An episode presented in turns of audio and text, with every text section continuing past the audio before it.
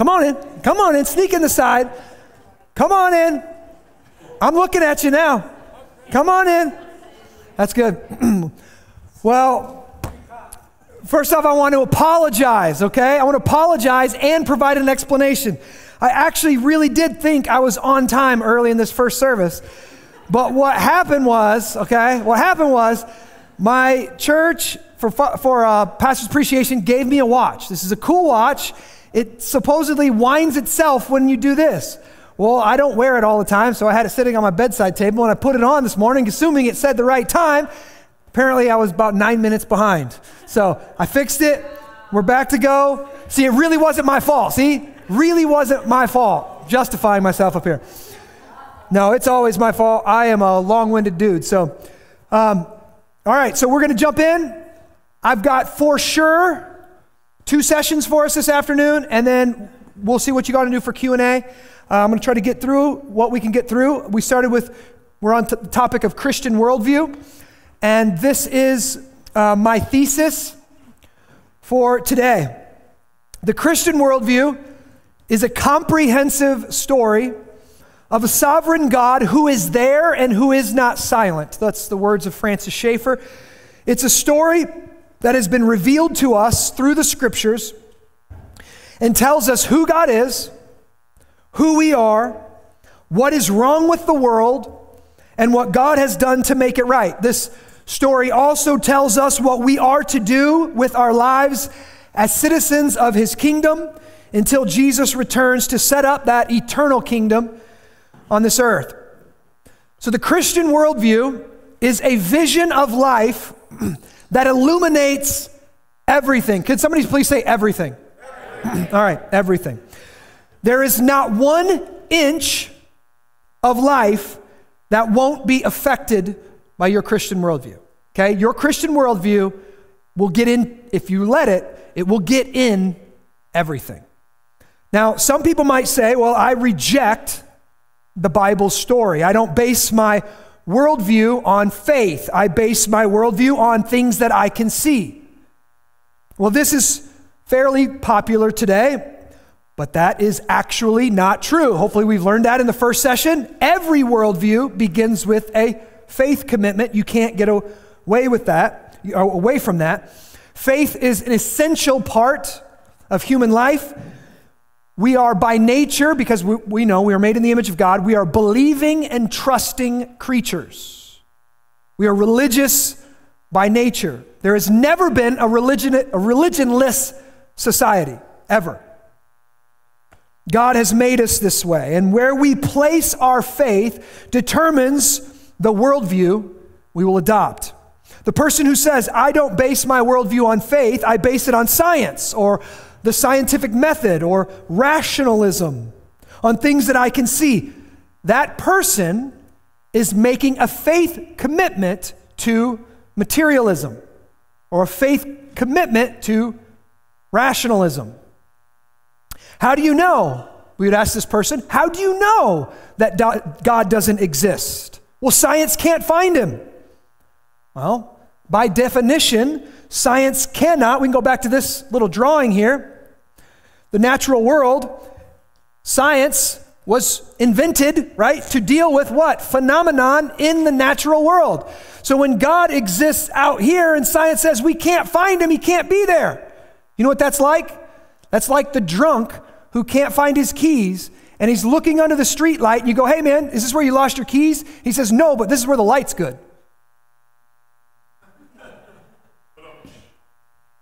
The natural world, right here. This is science. Science can deal with this. Science cannot deal with this. So, a rationalist or a materialist has to make a faith commitment. I know that God doesn't exist, and this is all there is when he can't prove that at all. Okay? So it starts with a faith commitment. Now, what is a faith commitment?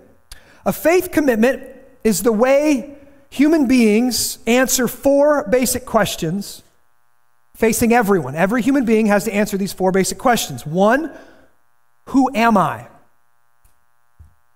Or what is the nature, task, and purpose of human beings? What am, am I an animal? What am I? Am I a spirit? What am I? Everybody has to ask that or answer that. Two, where am I? Or what is the nature of the world and the universe that I live in? Three, what's wrong? Right? We clearly, everyone would tell you there's something wrong with the universe, there's something wrong with the world. What is the basic problem or obstacle that keeps people from attaining fulfillment? You could also say, how, how do you understand evil? Where does evil come from? Fourth and final, what is the remedy? What is the solution? How is it possible to overcome this hindrance to my fulfillment? We, we would say it like this in order, in other words, how do I find salvation? Right? So, where do I come from? What's the meaning of life? Where do I live at? What's problem with life? What's, what's, the, what's the problem? And then lastly, what is the solution? The way you answer those questions will settle our faith onto something. Okay, listen, every society in the history of the world has asked and answered those questions. From Hindu cultures to Native American cultures, every culture has to ask and answer those questions. And how you ask them and how you answer them will determine the worldview and ultimately the culture that you create from that worldview. So, what we want to see this afternoon is how does the Bible answer those questions, right? How does the Christian worldview answer those questions? What is the Christian story of everything? And as an introduction, the best thing to do is to zoom out 30,000 feet and take a look um, at this story. And basically, what we're going to do is I'm going to break this story down into five chapters. Okay? Five chapters on the story of God or the story of everything. We'll go right here. We'll go God. Oh, I don't want to put that. God, creation, fall, redemption, consummation. Sorry, my writing is horrible. I don't even know why I'm doing it. All right, God, creation, fall, redemption, and consummation. Now, if you've been around Sacred City for a while, or the Porterbrook material, or, or you know, in Gospel Coalition circles, you've probably heard of like creation, fall, redemption, restoration. I don't think that's the most helpful way of articulating things. I don't think it's the way the Bible articulates it. I think the Bible begins in the beginning, God. God, creation, fall, redemption, and then this could be redemption slash restoration. God's redeeming and restoring now, and then consummation, what's going to look like when it all gets finished. Now, these are chapter headings. I want you to think of this as chapter headings. We're going to fill out some stuff underneath this. I really like more color. Let's do that. Um, so, what, what's going to happen is these are chapter headings, and there's going to be a lot of detail that gets filled out underneath this. Now, listen, from 30,000 feet, every Christian has to believe these chapter headings. There's going to be some detail when we get down in here that we're going to disagree on in interpretation of, of certain scriptures. But these five chapter headings, we have to agree on at least these chapter headings. If you take one of these out, you're off the reservation, you're no longer a Christian. You might keep the name, you're not a Christian. Okay, Mormons, things like Jehovah's Witness, things like that, off the reservation, not Christian. Okay, we can get into that if we need to. All right, so let's just start with uh, in the beginning, God. Now we could go to Genesis chapter 1 1. I want you guys to tell me what do we learn about God in Scripture? Just I know, just big give me some big things here. What? He's good, okay? God is good. Omnipotent. Huh? Holy. Holy. Thank you. Just. Omniscient. All knowing. Can't write that one right now. All knowing. Huh? Triune. Come on now. Now we're getting some good places. Triune. Oh, eternal. Excellent. These are excellent points. All right, now listen. We're going to get later. We, so let me just flip here because this is what we're going to do the next time. We have a closed system, the natural world. Okay? Well, and I'm going to make a circle here just because, but, and then we have God. What we're going to talk about next talk is there's only two worldviews there's oneism or there's twoism. There's the natural world and God, or there's just the natural world. That's the only two up worldviews that there is available. Now, we name a lot of different things. We'll get into that later. But I want you to see when we say God is holy, that is one of the most important descriptions of God. It means God is other than the natural world. He is other than. He is unique unto himself. And those unique qualities in and of himself are he is always good, omnibenevolent, he is omnipotent, he is holy, he is always just, he is all knowing, he's triune, he's eternal. Those are things you cannot get from inside creation. They come from outside creation. They can't come from a transcendent, that's another word we could use, a transcendent God.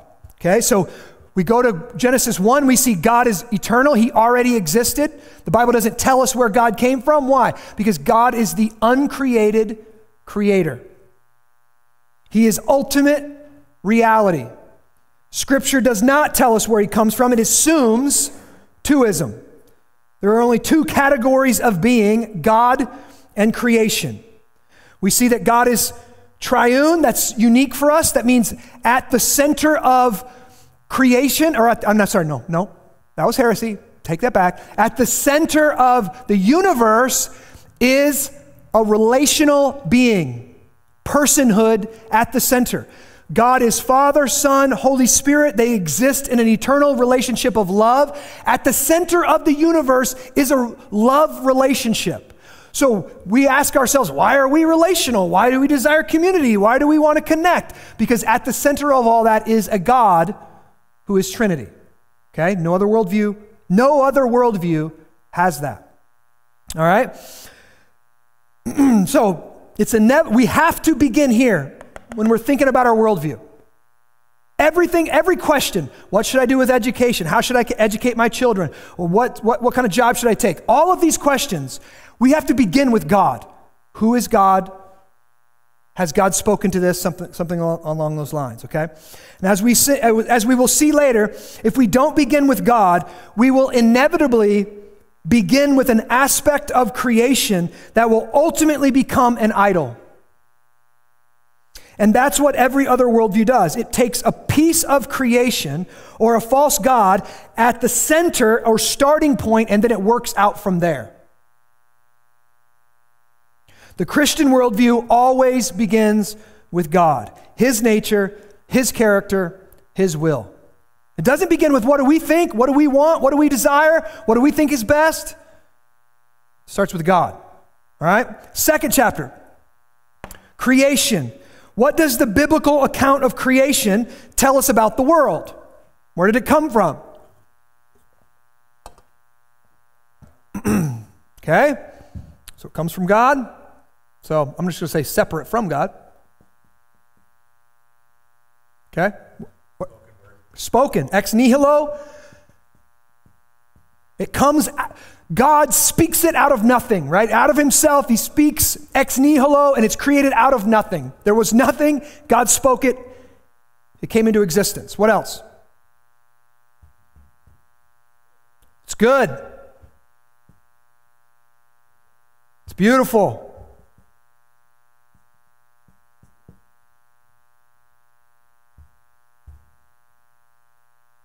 What else do we learn about creation?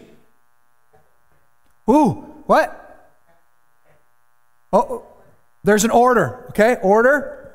Good. Mm-hmm. There's order. He separates things, right? He's separating night from day. Yeah. Order, separation. Six days, okay? Don't really know how to do that, but just six days, I guess. All right. What else? Anything else?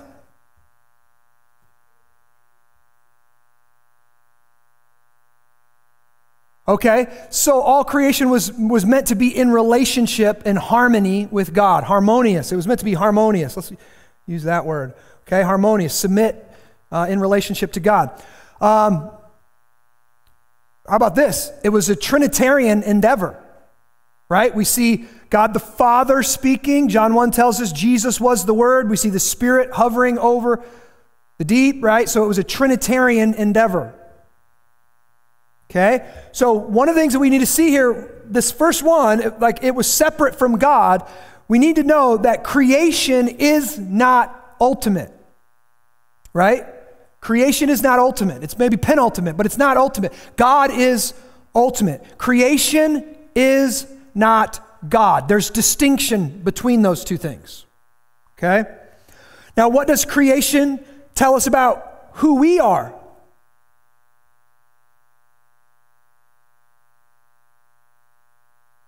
What is our nature and purpose for life?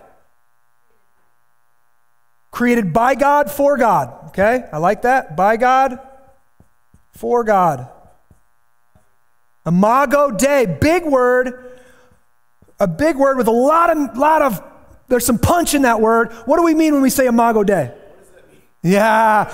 Uh, yeah, Imago Dei means it, it's Latin for in the image of God in the image of God. We're made in the image of God. So, what does it mean to be made in the image of God? Now, there's not one right answer, there's a lot of stuff. So, this is what it means. Listen, if we want to know what we're for, part of that needs to go look at God.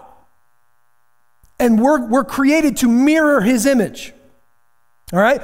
So, we see that in relationships. I've already given that one up. We're relational. We're relational beings because God's a relational being. What else?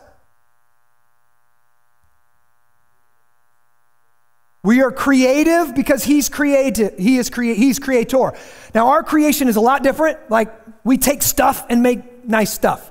God took nothing and made everything, right? So we're in a different category, but yes. What else? What did God tell us to do? Caretakers, excellent, of creation. Missional. Go, we have a mission. What's the mission? Come on now, multiply. Be fruitful and multiply. We're called to, our cultural mandate, the calling that God called us to, is multiply. Get married, create a family, spread over the face of the earth, and what?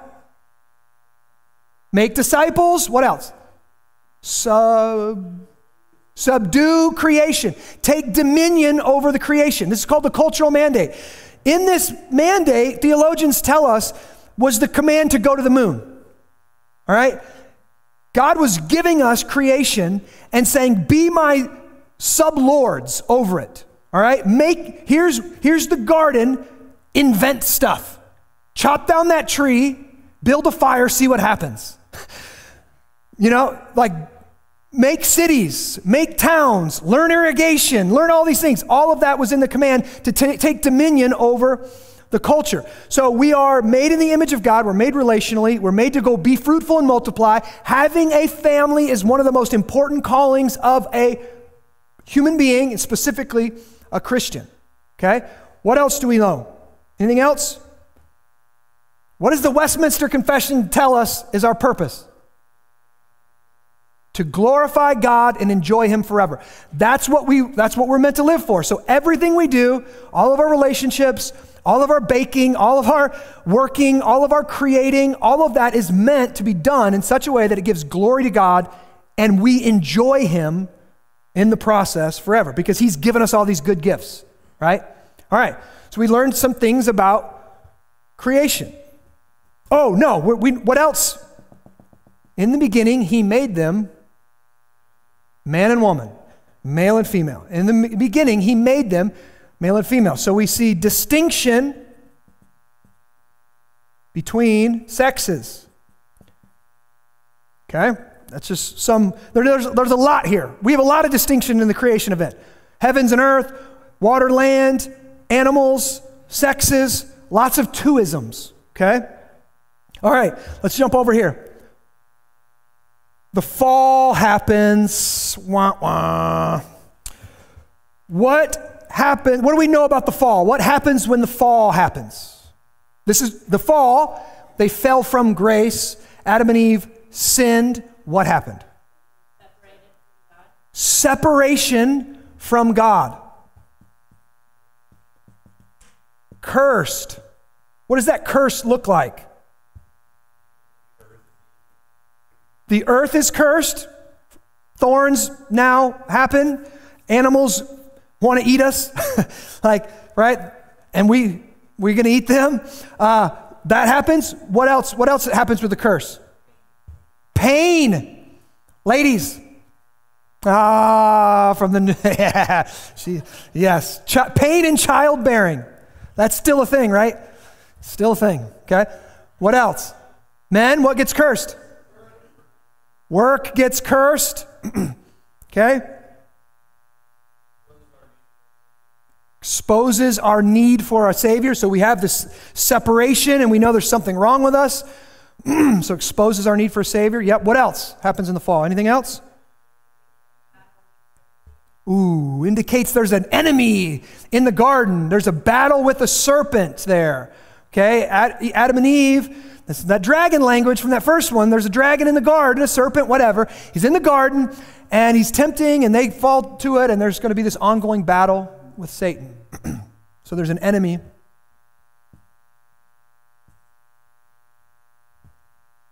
What else? Oh, man, so good. Ejected from Eden. So, this perfect place that God created for them, they get booted and they can never get back. Steinbeck, his, his book, East of, you know, East of Eden, that's, what, that's where we get that mentality from. They're away from perfection. Shame. Okay, okay, now this is perfect. So, all of these things were outside of us. Now we're noticing there's something, actually, when we get cursed, something inside of us, something inside breaks too. They're naked and now all of a sudden they feel shame. okay? So they, they recognize there's something wrong with me. Right? There's something wrong with me. I have, I'm separate from God. I've sinned against God. And there's even something, some kind of embarrassment here between husband and wife. Okay? Here's one. we don't think about this very often. so we see relationship with God is broken, relationship with creation is broken, Relationship with the wife, family is broken. Their relationship with their self is broken. Theologians call this the noetic effects of the fall. That something happens inside the human psyche that twists it in such a way that we're now even at odds with ourself. The noetic effects of the fall affect our ability to think rightly, that means to think rightly means to think in line with the Word of God and with God, because God is reality. So if you think differently than God, then you're in chaos. You're not in rightly ordered universe. Okay? So to think rightly, to love what is right, not what is wrong, to desire what is right, to will or choose what is right so, because of the curse of the fall, we are now at odds with ourself and our own human flourishing. This is why we need the book of Proverbs. Don't go down that path, it's going to end in death. Don't do that, that's foolish, right? We still need that. So, what does that tell you about our own human attempts at philosophy and worldview. Futile, bro. Great word.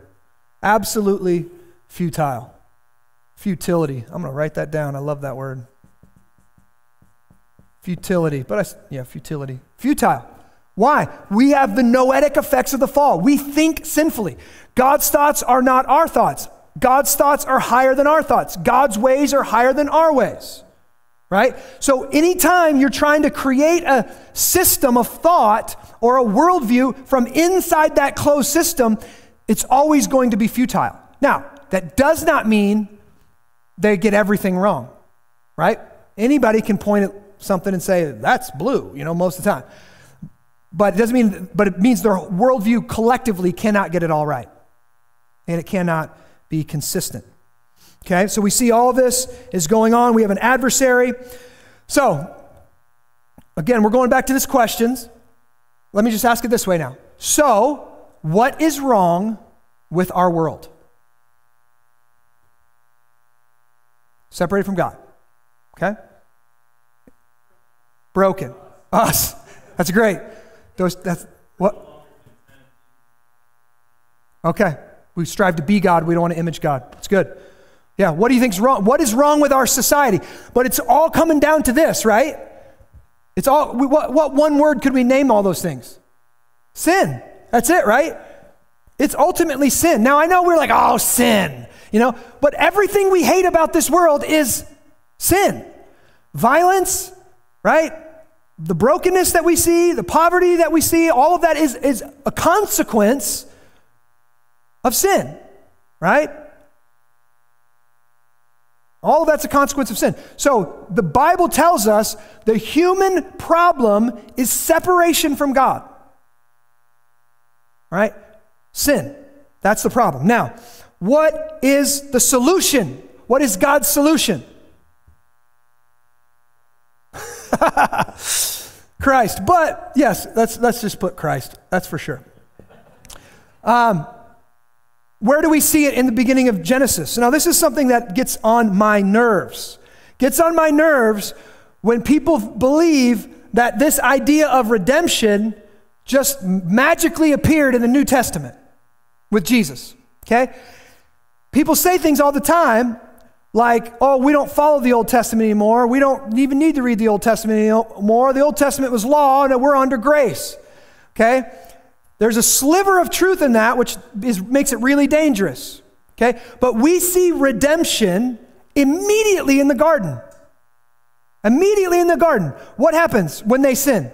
They're naked, hide in the bushes. What happens? What? Clo- even before God clothes them, He pursues them. He asks them questions. He pursues them. Listen, just in that first image, we already see the prodigal son. The prodigal son wasn't the first guy to go waste his money and go, you know, end up in the pigsty. Adam was hiding in the bushes, naked. Same thing as the younger brother, right? So, and what do we see God doing? Pursuing. That's grace, moving forward for, toward a sinner. That's who God is. By the way, nobody said gracious in all these things, but that's okay. God is also gracious, right? The act of creation, we should have said gracious. I'm writing that down. You know why? God didn't need us. God was eternally happy all by himself. Why? He had the Son of God and the Spirit. You don't, you, you don't really play a part in that, okay? They're eternally happy in themselves. So, what does he do? Because he's omnibenevolent and he's gracious, out of his abundance of love, he creates people to put love on, not to receive love from. Doesn't need our love, doesn't need anything from us. Okay? So God is gracious in the very beginning. Adam and Eve sin. He pursues them. Then what does he do? Somebody said it over here already. Uh, Christian said it. He kills animals. He kills animals. He sacrifices something else. He said, The soul that sins, it will die. If you sin and disobey me, death is the repercussion. But instead of killing Adam and Eve, he takes something in its place, a substitutionary atonement in its place. He takes animals, kills them, and clothes them and then enters into a covenant with them. Enters into a covenant with them, right? And, and it's a gracious thing that he sends them out of the garden because he doesn't want them to eat the tree of now or the tree of life and live forever in that broken state. It is better to be sent away from the presence of God to eventually die than it would be to live in the presence of the, of the eternal life tree and continue to eat that forever in a state of separation, your soul separation and sinful state. It's better to be sent away and die. Right? And then we see this. What is the the promise? We already talked about the serpent. He gives the it's called the proto evangelion, the first ever gospel presentation. He says there's going to be a from your offspring, Adam and Eve, there's always going to be enmity between the seed of the serpent and the seed of Adam and Eve, right? So there's going to be this there's going to be people that love God and there's going to be people that hate God. It's always going to be that way. And then out of the seed of the woman will come a snake crusher. He will crush the head of the serpent, but the serpent will bruise his heel, right? So he will take a, he will destroy one, but he'll take a mortal wound in himself. Obviously, then we see this play out all through the Old Testament. Every time blood shows up, every time a priest shows up, every time a covenant is cut, all of this is the outworking that God doesn't give up on his creation. He's gracious, and even though we fall, he will come and he will redeem. So we see this cycle over and over and over in the Old Testament a promise of redemption, a promise of redemption. All the power of the Old Testament sacrifices. The animals didn't have any power, their blood didn't have any power. The power was all pointing forward to the reality, which was Jesus. If we didn't have the Old Testament sacrifice and Jesus showed up and says, I'm the lamb that takes away the sins of the world, everybody would have been like, this guy thinks he's a lamb? right? The only reason it makes sense is because of the Old Testament. Okay? You have to understand the first three chapters. Um, there's a lot of chapters, right? First chapters and understand what happens afterwards. Okay? Now, and, and we can see this through David. We can see this through um, Noah. We see this in Moses. We see this in David. We see this in the prophets. We see this in Daniel, Rahab. God was gracious to his people. All right, God was gracious over and over and over.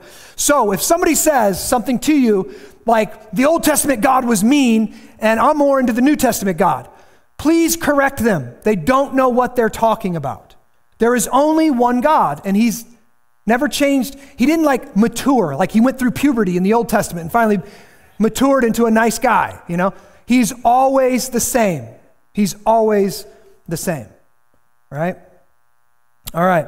The reason we don't like the God that looks that's in the Old Testament is because that God has a lot of hard and fast rules that make it very clear that we're not him. All right, I'm going to get to that maybe a little bit later. All right. So, we have Jesus who is Jesus? Hmm? The Messiah. It's a latent term, the Christ, the promised Savior of the world. Who else? Son of God. The Lamb. Okay, when we say he's the Son of God, that means he was here, right? He was here at creation. He didn't just appear. He's the Word of God. Brilliant. Son of Man. He's a man. He's 100% man, 100% God. Emmanuel, God with us. God, the eternal Spirit, put on flesh and dwelled among us. King, King. Oh, I like it. That's right. He's the king. Let's go to Colossians chapter 1.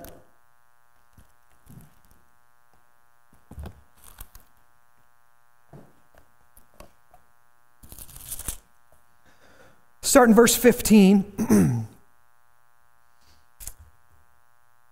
I'm hearing Bibles turn. I like it. My favorite sound. When you're there, say there. All right, let's read it. He, this is Jesus, is the image of the invisible God. That's the incarnation, right? Jesus the was always with God, puts on flesh. Now he's the image of the invisible God. We, if we want to know what the God the Father, God the Spirit, it looks like, God, the, we look at Jesus, right? Keep going. The firstborn of all creation. For by him, I want to say this like this For by Jesus, he's the Word, all things were created in heaven and on earth Somebody say, all things. Okay. Visible and invisible. Whether thrones or dominions or rulers or authorities, all things were created through him and for him. He is before all things, and in him all things hold together. He is the head of the body, the church. He is the beginning, the firstborn from the dead, that in everything he might be preeminent.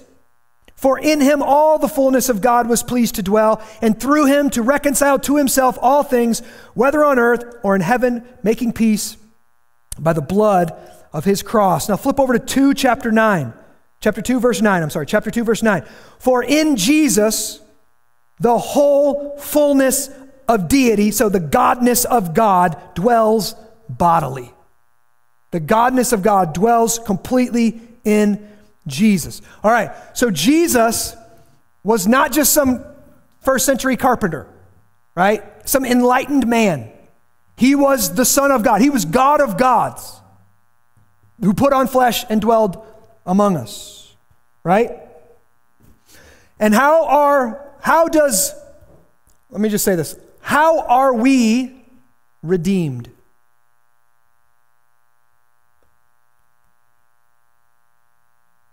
This should be, that you guys, this is, I lobbed this up. Come on. Okay, we're made new by the Holy Spirit. What does Jesus do to make that happen? Dies on the cross. First off, he obeys the law perfectly in our place, never sins. Okay?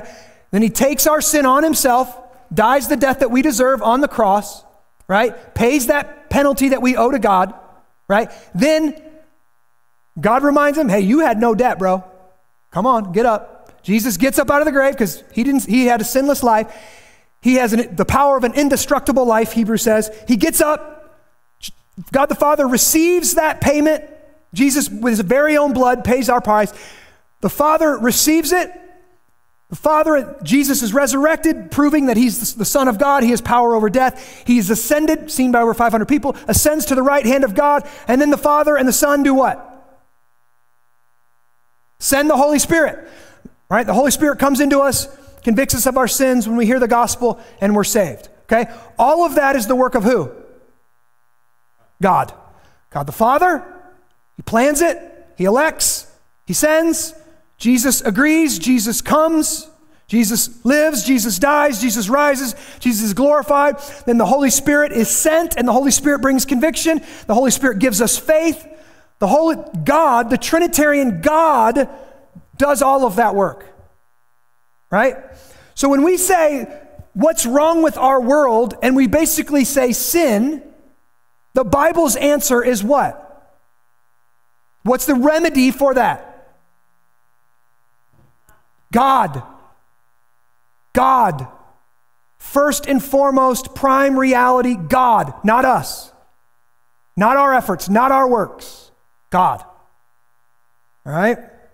So, this is the chapter that we're living in right now. We are living in the redemption slash restoration chapter of the story of God. Hebrews 9 27 says it like this It is appointed for man to die once, and then comes the judgment. Right now, redemption is available to sinners if they hear and believe the gospel of Jesus Christ. But this is a limited time offer. All right? I think this might be my last. No, I got a couple more. so, where is Jesus right now? Right hand of the Father? Anybody else? In heaven? In our hearts?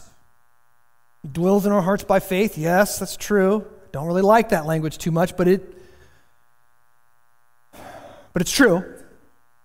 But we can get off, we can lose him there sometimes.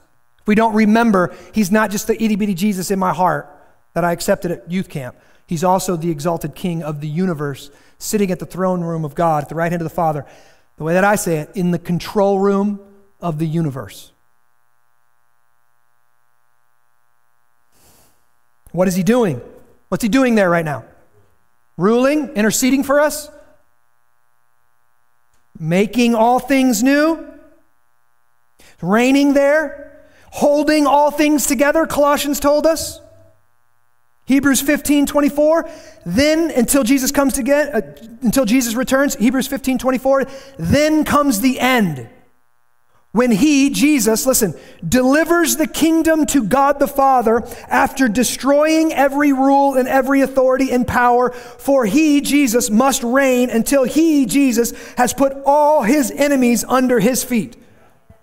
The last enemy to be destroyed is death. So Jesus is ruling and reigning until he puts everybody under his feet, all of his enemies under his feet. Does that sound like Jesus is going to lose from the throne room? Does it? Now listen, Josiah asked earlier, what do, what do, can I talk about premillennialism, postmillennialism, amillennialism? I, we can get into the debates about this, and I've written a commentary on the, the book of Revelation that you can go and it, t- it breaks down all those points. I don't think you have to talk about all those to have a hopeful eschatology. If, he's, if Jesus is in the throne room, is Jesus a loser? That's all you have to ask. If he's a loser, then you should be really fearful and you should buy a bunker, okay, and a lot of ammo, right? But it, oh, but if he's not a loser, you can have hope. You can have hope, right? So, just to be clear, what is wrong with the world? Separation from God.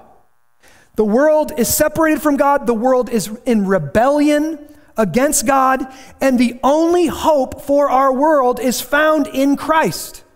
Jesus doesn't just want to save people and zap them up to heaven. Jesus wants to save people and renew all things, all of creation, it tells us in Colossians and, and Ephesians. He's wanting to renew and he's wanting to restore. So, while we live in this chapter, what are we supposed to be doing? How are we to live? Advancing his kingdom. How do we do that? Making disciples, preaching the gospel. Let's go back. Restoring our cities. All right. Yeah, yeah, that's true. Go back here. What, remember, what was the original plan for mankind? Spreading her out, out across the world making good, God honoring culture. Dominion, taking dominion over things. Glorifying God. Worshiping God.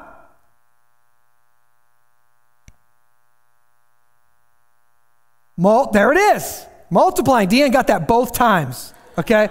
both times she got that. We're, we're to be raising godly children. We're to be building godly families with Jesus Christ at the center of that. We're to be planting churches and renewing our city for the glory of God. Now, listen, and I already talked about this in the first. Every single one of our vocations is meant to be done as if Jesus Christ is, is the ruling, reigning king of the universe right now. Every one of our vocations are meant to bring about the good of creation, the human flourishing as if the fall hadn't happened. Now we know the fall has happened, and so they all got to be things these things have to be redeemed and restored and brought under the lordship of Christ. Do you know how to do your job or your vocation, if you're stay at home mom or whatever, with Christ as Lord? Do you know how to do that? If you don't, that's what you need to find out. You need to learn how to, the gospel applies to that thing. I have no idea how much I'm over. Am I over? It's my, all right, I have all afternoon. Cool. All right, I'm going to move on. Chapter, last chapter right here, consummation. O- open your Bibles to Revelation chapter 21.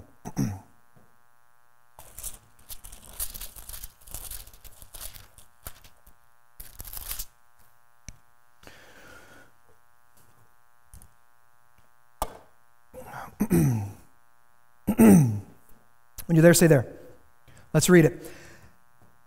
Then I saw a new heaven and a new earth.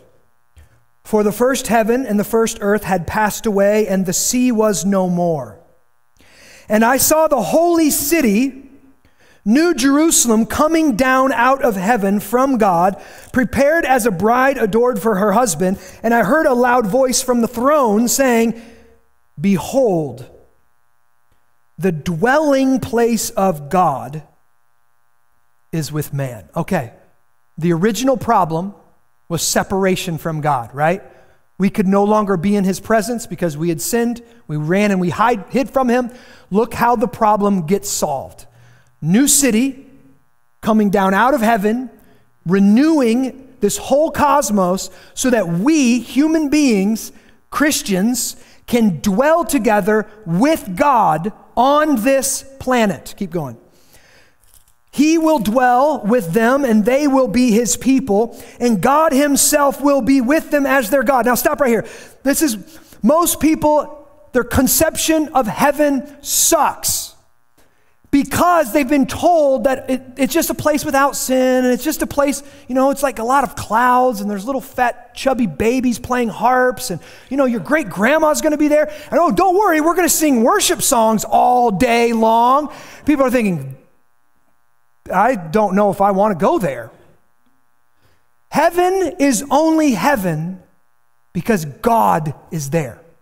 The most thrilling being in the universe the one who invented sex, okay? Invented it. It could have been like bumping knuckles, okay? That's what it could have been. But instead, he's like, oh, I got something good for him, right? He invented that. The, the, the height of pleasure, he invented. He is that. He is the source of all goodness, joy, happiness, pleasure. Everything you want in life is him, okay? And we get to be face to face with him in the new heavens the new earth. Can you probably walk on water and do all that? Yes, probably. You could probably fly, who knows, right? That's not what makes heaven so cool. God is what makes heaven so cool. Verse 4 Of course, he will wipe away every tear from their eye, and death shall be no more. Neither thou should be mourning, nor crying, nor pain anymore, for the former things have passed away. And he, pa- and he who was seated on the throne, oh, who's that? Who's that?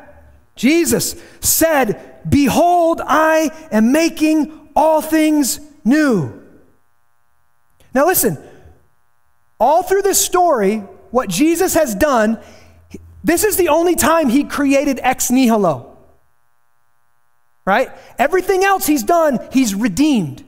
He's fixed something that was broken. He's improved something that was broken. Okay? So when we hear of this new heavens and new earth, don't think this one is going to get burned up and he's creating a new one. Think of if this one this one gets burned up like a fire, like, like gold gets burnt up in a, in a smelt, right? Or when you're burning it, you're purifying it. Think of God redeeming this cosmos, not Him just throwing it away and starting it over. And that has huge ecological impacts, theological, ecological impacts. If this world is just going to burn up anyways, then who cares?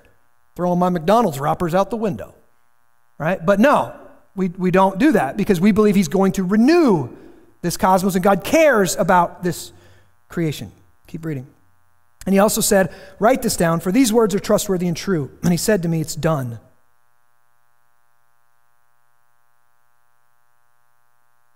Mm.